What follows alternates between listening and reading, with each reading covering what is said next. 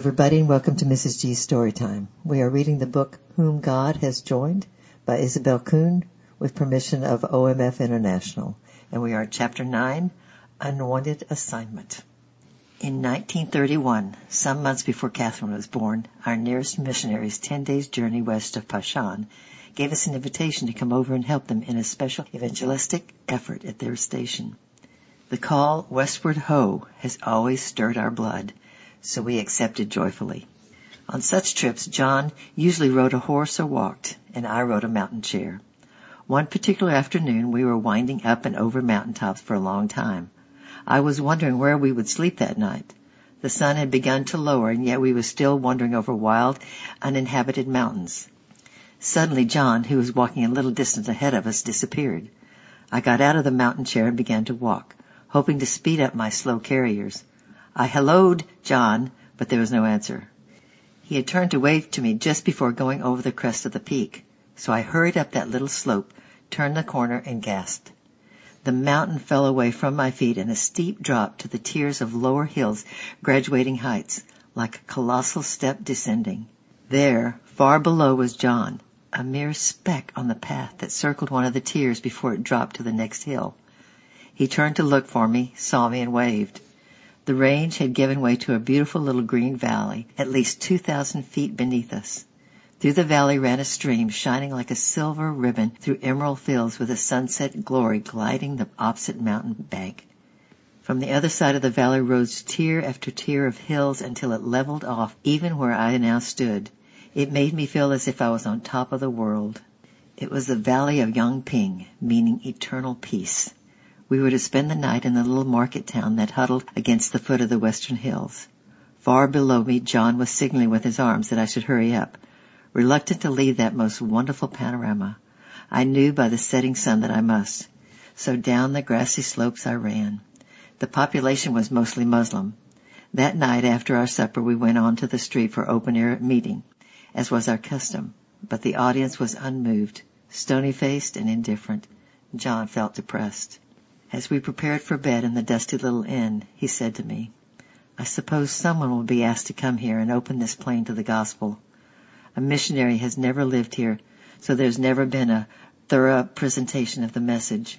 I pity the person that has to tackle this job. Maybe Mr. Fraser will ask Will to come here. Will Allen was noted among us as always rising to the occasion. Neither John nor I dreamed that we would be the ones that Mr. Fraser would assign to this difficult task. Yet it was so. Mr. Fraser had never intended that missionaries should stay on in an old established work like Tali. The Chinese Christians should run their own church eventually. And there were still many large areas of West Yunnan unevangelized.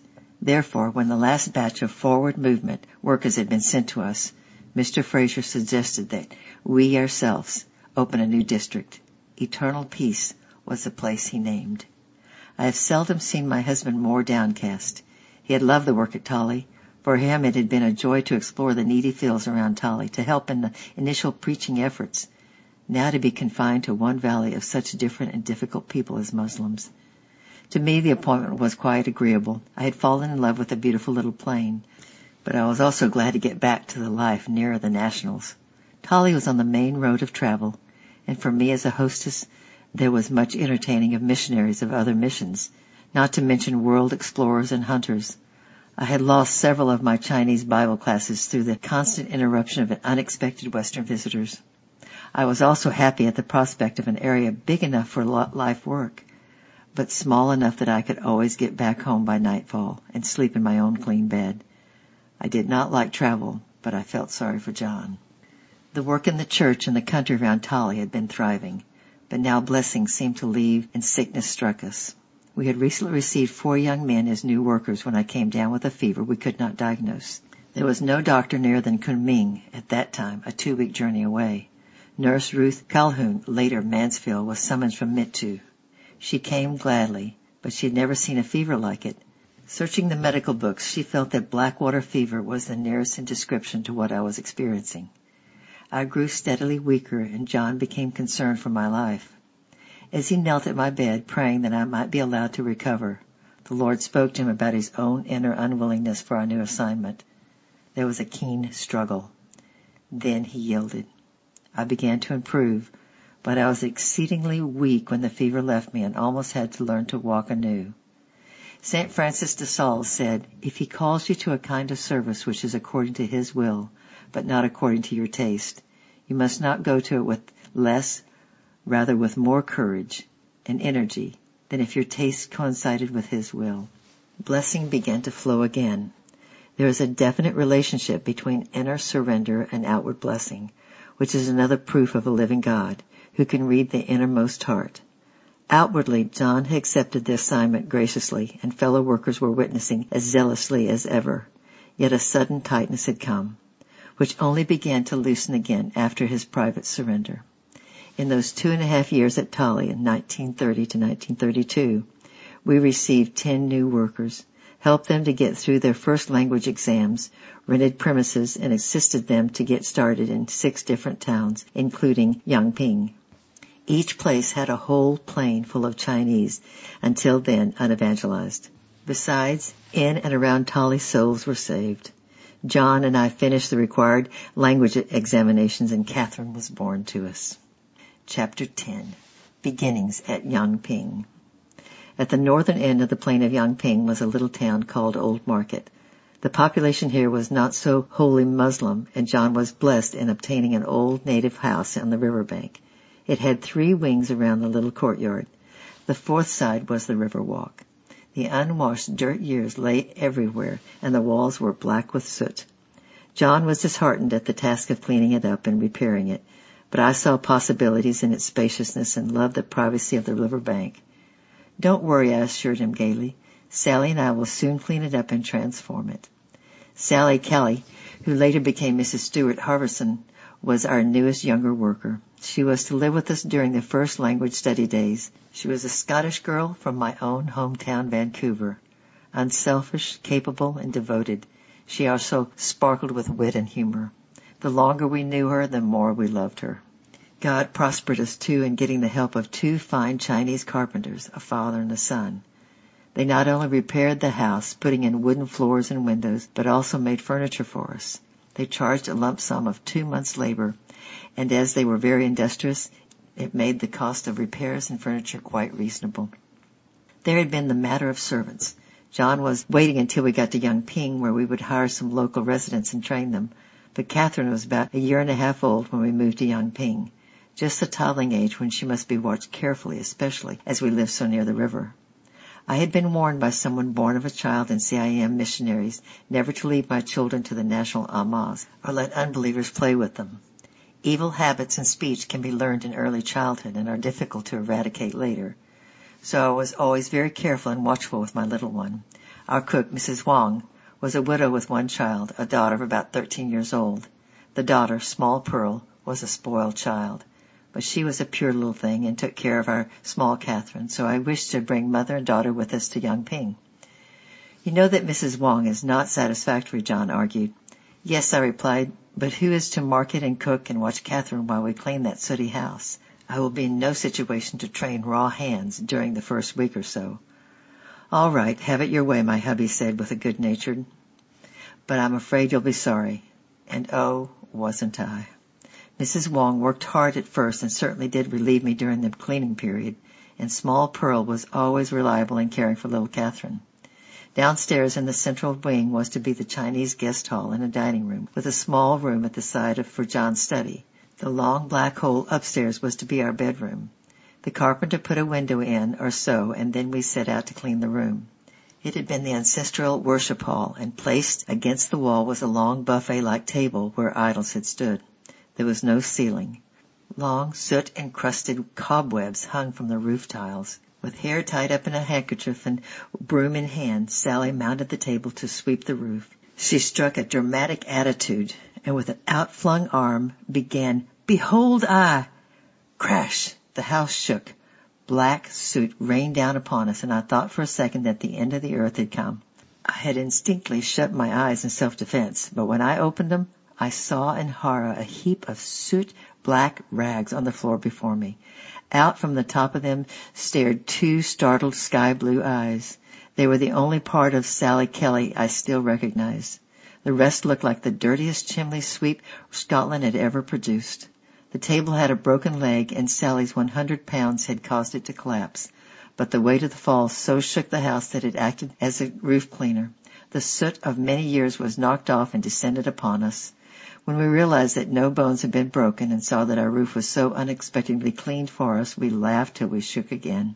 This was typical of those days of repairing the breaches in eternal peace. Soap, water, whitewash effected quite a transformation. Of course visitors were not lacking, and one of us was always free to witness to them. We expected it would prove a hard place, so you can imagine our feelings when one afternoon a great racket outside of our gate startled us and brought us all running. Through our front gate a procession marched. First came boys setting up firecrackers. Pop, pop, bang, bang. What's going on? John muttered, coming forward to receive them. Behind the fireworks was a single file of leading citizens of Old Market, each carrying a tray with gifts on them. This was a handsome pair of scarlet satin scrolls for one, packages of sugar or tea on others, and so on. Mystified but gracious, John showed them into the guest room and relieved them, relieved them of their packages. The leading townsmen had come to welcome us to eternal peace, and they all meant to join us. They had heard about the Christian church, and they noticed that Pastor Kuhn did not drink or smoke. Fine morality. They were all for that too, but gradually, of course. Buddhism was old-fashioned, they realized, and it would be wise to have something more modern, just like a benefit society, you know. They all beamed at John. It was difficult, but also an excellent opportunity. John explained that Christianity was not a new kind of club, but a personal relationship with God, based on His forgiveness of our sins. All men are sinners. Yes, yes, they nodded in grave assent thinking this was Pastor Kuhn's way of referring to wine and tobacco. When he got to, Thou shalt have no other gods before me, they began to talk. Perhaps idols were old-fashioned, they could go. But of course, Pastor Kuhn could not ask them to give up ancestral worship. Why, that was a basis of Chinese culture. Confucius and Christ could get along quite well together, could they not? They were politely incredulous when we told them that Christians may worship no one but God most decidedly not ancestors, who were but creatures of his creation. We may venerate our ancestors, but not worship them, John said. In embarrassment they took their leave. After John had politely escorted them to the door and warmly urged them to come again for more discussion, he returned to us. Did you ever see more vivid illustration of what I've been reading these days? Campbell Morgan was saying in the Acts of the Apostles, Satan's first choice is to cooperate with us. Persecution is only his second best method. From then on, the work at Eternal Peace was just as difficult as we had preconceived it. Several illiterate peasant women were won to the Lord, and a young fellow named Ma Fu Yung could read. His death before he was 30 left the little group of Christians without a leader. It was not until communism took over years later, and with all the white missionaries gone, that an educated Chinese lady was led of the Lord to go to eternal peace. There she gleaned a harvest from seed long sown, watered with prayers, and we heard that the little church was thriving in eternal peace, led by this Christian Chinese lady. But this is a, moving ahead of our story. At first our cook was quite helpful, but as new young workers come to live with us, Mrs. Wong relapsed into her old laziness. She could not buy or prepare enough food. She would not make bread when told to, and ran it so short that frequently had to go a meal or so without because her new batch had not risen, and so on. It caused me almost as much trouble as if I had to do it all myself. More and more she became a thorn in the flesh. When I spoke of dismissing her, she immediately made precarious claims. I must pay her for travel by sedan chair back to Tali and pay for an escort as she was afraid to go alone. Then I would have to pay for a sedan chair for small Pearl too, and coolies to carry the things. I had brought her so far from home, I was responsible for getting her back. She made conditions that were impossible for us to fulfill, so we had to keep her on. Yet she grew worse and worse and quarreled with everyone. I had to redo her work daily until I was groaning with the bondage of it. Then I began to commit the situation to the Lord. Father, I confess I was wrong not to take John's advice at the beginning. He said I will rue it, and I do. And there is no help for me now. I can't get rid of her, but you could. Please take her from me.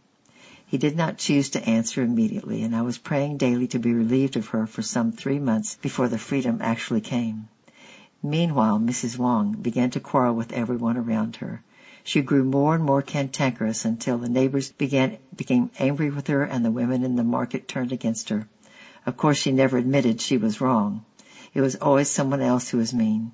But with everyone else disliking her, she became so unhappy that she quit one day of her own accord. She had met some horsemen from Tali who were going back, and she hired a horse for herself. To me, it was a miracle. Little Pearl was in tears. She found her mother difficult to live with too, and she wanted to stay with us. We offered to keep her as Catherine's nursemaid, and her mother, uncertain of her own future and expenses, gave consent. So the morning came when her mother departed. The whole household decided to celebrate and have a spring cleaning. Mrs. Wang had been supposed to do the sweeping and dusting, but as with everything else, it had been done negligently. Now we all set out to clean the house thoroughly. John insisted we have our pictures taken, heads tied up in bandanas, brooms, dustpans, scrubbing pans well to the fore. Oh, the fun of those days when we were all young. The years proved Small Pearl to be the jewel of our work at Yangping. She confessed the Lord and asked for baptism. Up until that time we had baptized none at Yangping. We did not baptize on mere profession of faith, but only after testing for sincerity and careful instructing the applicant in its meaning. For the rite of baptism, John chose a site at the river, as it would be in full view of the busy market. However, he decided that Small Pearl should be baptized very early in the morning, before people were abroad. There happened, however, to be an early bird. A Chinese woman opposite us opened the door that morning to behold a procession issuing from the white man's house across the river. First came Pastor Kuhn, recognizable by his height and build. Then came Small Pearl. After her Mrs. Kuhn, Mrs. Kelly, Mrs. Yang, and a string of Chinese. The Christians probably. Pastor Kuhn and Small Pearl entered the river, and the others stood on the bank. Then Pastor took the child, swung her beneath the water. The astonished spectator only watched long enough to assure herself that Small Pearl was allowed to get out alive, when she waddled off to waken her neighbors to the alarming bit of gossip. In a few hours the whole market buzzed with it. Some of the more courageous ones came over to our house and asked, where has Small Pearl been doing that she should be treated as such a harsh punishment? The Christian ritual of baptism was then explained. Alas, not everyone chose to be convinced, but some believed. Small Pearl later became Mrs. Yang, the schoolmaster's wife in the story Nest Above the Abyss. She was a godly woman, knowing victory in affliction, and was a real soul winner. Our two years in Yangping was worthwhile if they had given us only Small Pearl. Chapter 11 The Forgotten Cloak We had been at Yangping about a year when a letter came from our superintendent asking John to escort a sick missionary out to Kunming. As I'd been suffering from back and headaches, it was decided that I would go too and consult a doctor. Traveling overland by mountain chair, we usually stopped at whatever mountain village we came to at dusk. As the villages were very primitive in style, accommodations were indifferent. Dark, dusty inns made you glad to get out on the road again the next morning. Our noon meal was purchased at whatever place had any food for sale about midday.